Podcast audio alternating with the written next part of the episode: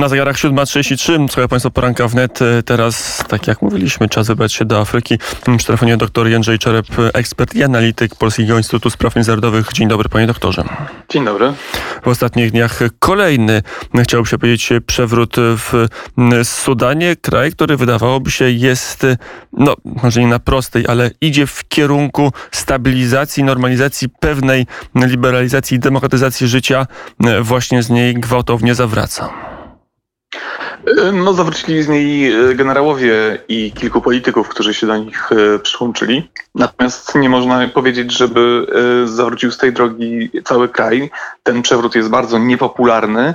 Właściwie nadal bym go nazwał próbą przewrotu, bo jeszcze nie jest jasne, czy on się do końca powiedzie. Trwa masowa mobilizacja przeciwników przewrotu i zwolenników utrzymania tego kursu demokratycznego. W sobotę ma stanąć cały kraj w takim mm, strajku powszechnym, y, do którego dołączyli się na przykład już pracownicy Banku Centralnego, czy, czy, czy państwowej firmy naftowej, czy państwowych linii lotniczych.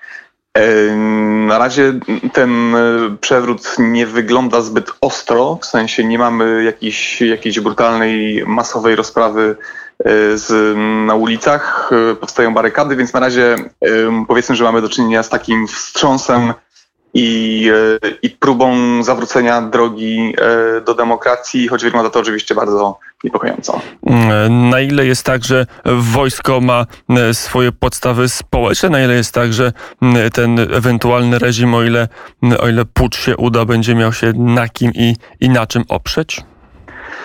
E, no to jest na razie nie wiadomo. E, kilka dni, te, kilka dni przed e, puczem odbyła się taka dziwna, ustawiona manifestacja domagająca się, osób domagających się przewrotu wojskowego, która wyglądała jednak bardzo mało spontanicznie. W dużym stopniu były to, byli to przebrani w cywilne ubrania, czy to żołnierze, czy to oficerowie różnych, różnych służb. Jak dotąd nie udało się jeszcze wojskowym mm, powołać jakiegoś takiego podległego sobie rządu, czy nominować, nominować cywilnego premiera. Co więcej, wiele osób publicznie, które miało pełnić taką rolę, publicznie się od, tego odcięło. E, zrezygnowało też, wypowiedziało też posłuszeństwo wojskowym kilkudziesięciu ambasadorów Sudanu, więc jak na razie nie widać y, poza takiej jakiejś szerokiej bazy, na której miałby się ten nowy reżim wojskowy oprzeć. Y, Sudańczycy łatwo nie dadzą sobie odebrać y, tych zdobyczy wolności, które uzyskali w ostatnich kilku latach. Ale skoro nie idzie tak łatwo i skoro nie ma naturalnego ruchu, który by niósł nową władzę czy wojskowych poczystów y, na fotele premiera, prezydenta, najwyższe stanowiska w państwie, to, to dlaczego wojskowi postanowili na tak ryzykowny krok się zdecydować? No przede wszystkim we własnym interesie. Proces przemian, który, który trwał, zagroził ich no, takiemu nieformalnemu wpływowi w państwie. Chodziło na przykład o zachowanie wpływów w firmach należących do wojska, czy, czy niepodlegających kontroli, e, kontroli władz. Chodziło też o uniknięcie odpowiedzialności czyli rozliczenie um, incydentów bardzo krwawych, które, które były udziałem wojska i które, których badanie, badanie i wyjaśnianie trwało. To był, o ile był to ruch dobrze przygotowany tak pod względem organizacyjnym, to nie towarzyszyła mu jakaś dalekosiężna wizja polityczna czy jakiś, jakiś głębszy zamysł, który, który Sudańczycy mogliby kupić. Na razie wygląda to na taki ruch krótkowzroczny, trochę desperacki. Chodziło też o to, że w przyszłym miesiącu, w listopadzie, rotacyjna funkcja głowy państwa miała przejść z generała Burhana na, premier, na cywilnego premiera Hamboka, czyli krótko mówiąc przestałaby to być taka kohabitacja wojskowo-cywilna, a kraj stał, stałby się rzeczywiście kierowany przez cywilów, co mogłoby no, wojskowym wytrącić ostatnie karty z ręki. Jaka byłaby ta zmiana, która by przyszła w listopadzie? Jaki byłby Sudan, gdyby wojskowi się nie wplątali?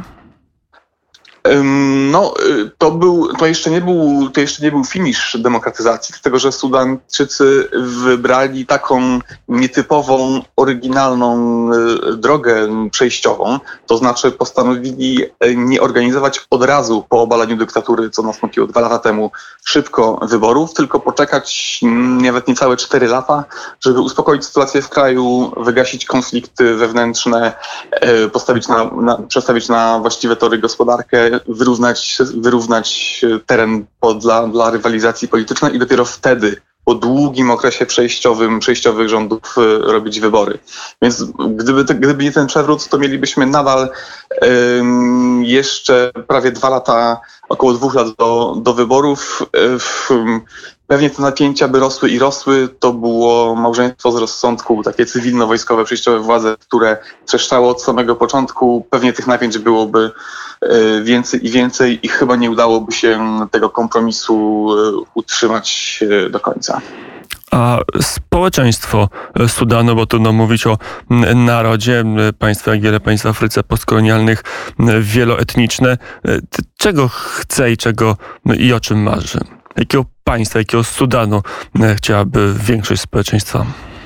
No dzisiaj, kiedy patrzymy na tą samą organizację społeczną, która trwa, ona jest oparta o e, takim, taką sieć komitetów dzielnicowych, czy komitetów, one się nazywają komitetami oporu, to jest właściwie taka namiastka um, demokracji bezpośredniej. To, to, to nie politycy, czy nie partie organizują w tym momencie, stoją na czele tego, tego ruchu protestu, tylko takie, takie oddolne struktury dzielnicowe. To jest, to jest kraj o bardzo dobrze zorganizowanym społeczeństwie obywatelskim, chyba najlepiej w, w Afryce. Pomimo poważnego zubożenia, pomimo głębokiego kryzysu gospodarczego, zdecydowana większość chce zachowania władzy w rękach e, cywilnych i takimi hasłami, które, które przewodzą na ulicy jest e, nie cofamy się ani krok, e, koniec z krwawym partnerstwem, czyli tym partnerstwem z wojskowymi. Więc na, jeśli, jeśli przede wszystkim chcą, chcą rządów, które dałoby się kontrolować, rządów opartych na jakiejś legitymacji społecznej, ani rządów e, siłowych, do których byli których byli, którymi byli doświadczeni przez większość swojej historii. Sudan przez od, od uzyskania niepodległości e, przeżył trzy bardzo długie, kilkudziesięcioletnie dyktatury wojskowe i tylko kilka krótkich interwałów demokratycznych. E, wydawałoby się, że Sudańczycy mogliby być przyzwyczajeni do rządów wojskowych i w gruncie rzeczy jakoś wiedzieli, jak się w, tym takim, w takiej sytuacji urządzić. Bardzo wyraźnie wygląda na to, że nie, że Sudańczycy dojrzeli, e, przełamali barierę strachu i nie chcą wracać do tego, co było. Mm, a Sudańczycy mają swój wzór, państwo, na, którym, na które się orientują i patrzą i o którym marzą? Bardzo wielu analityków y, traktowało wydarzenia w Sudanie sprzed dwóch lat, kiedy upadła dyktatura, jako takie jakieś dalekie echo arabskiej wiosny. To jest jednak zupełnie e, odrębna sytuacja. To jest kraj, który stoi na jedną nogą w świecie arabskim, drugą nogą w czarnej Afryce, który przede wszystkim, który, który przeżył już podobne sytuacje dwukrotnie w swojej historii czyli w roku 64 i 85, to jest w największym stopniu czerpanie z własnych doświadczeń, własnych błędów i własnych no, pomysłów.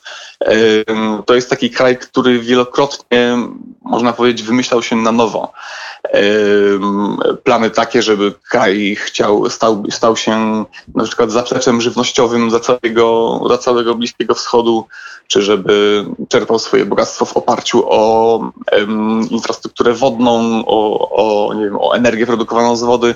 Takich pomysłów pojawia się, pojawia się co jakiś czas y, nowych E, trochę i to nie jest kopiowanie z wzorca, który można by e, gdzieś indziej w regionie zobaczyć, to raczej Sudan jest jakimś punktem odniesienia um, dla innych państw szukających swojej własnej drogi rozwoju. Czyli to nie jest tak, że jak coś się dzieje w Egipcie, to, to potem mamy podzwonne w Sudanie?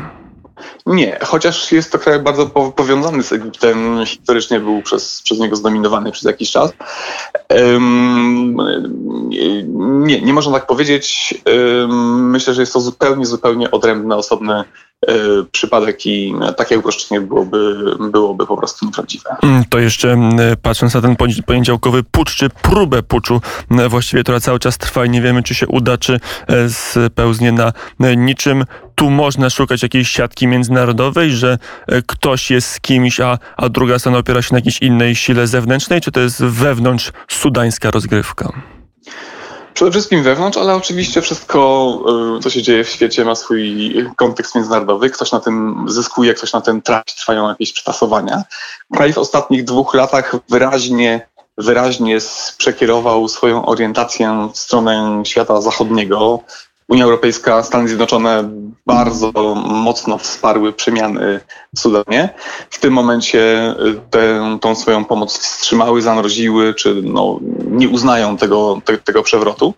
Natomiast um, zarówno wojskowi, jak i takie paramilitarne bojówki, które, które właściwie są silniejsze niż armia, czy, czy mają więcej do powiedzenia niż takie wojsko sensu stricte w Sudanie, liczą na to, że Zjednoczone Emiraty Arabskie, Arabia Saudyjska, Egipt i do jakiegoś stopnia Rosja będą tymi krajami, które zastąpią e, Zachód ze swoim poparciem, a przede wszystkim z finansami. Tutaj głównie mówimy o Zjednoczonych Emiratach Arabskich. Wojskowi sudańscy współpracowali z Emiratami na przykład w wojnie w Jemenie, gdzie dostarczali najemników czy, czy, czy żołnierzy do walki po stronie koalicji e, saudyjsko-emirackiej. Jeśli, i to jest też główny, główny teraz punkt, od którego zależą e, no, takie zabiegi dyplomatyczne, żeby podciąć poparcie do tego puczu. To trzeba przede wszystkim naciskać na Zjednoczone Emiraty Arabskie i Arabię Saudyjską. E, bez nich pewnie nie uda się generałom e, wytrącić się władzy z ręki. Mm, powiedział dr Jędrzej Czerep, ekspert Polskiego Instytutu Spraw Międzynarodowych Afryką i Sudanem mm, się zajmujący. Panie doktorze, dziękuję bardzo za rozmowę. Dziękuję również. Mamy godzinę 7.45, a my w tej chwili zrobimy radykalne cięcie w poranku i radykalną zmianę tematu z Afryki, z Sudanu. Przeniesiemy się do Warszawy.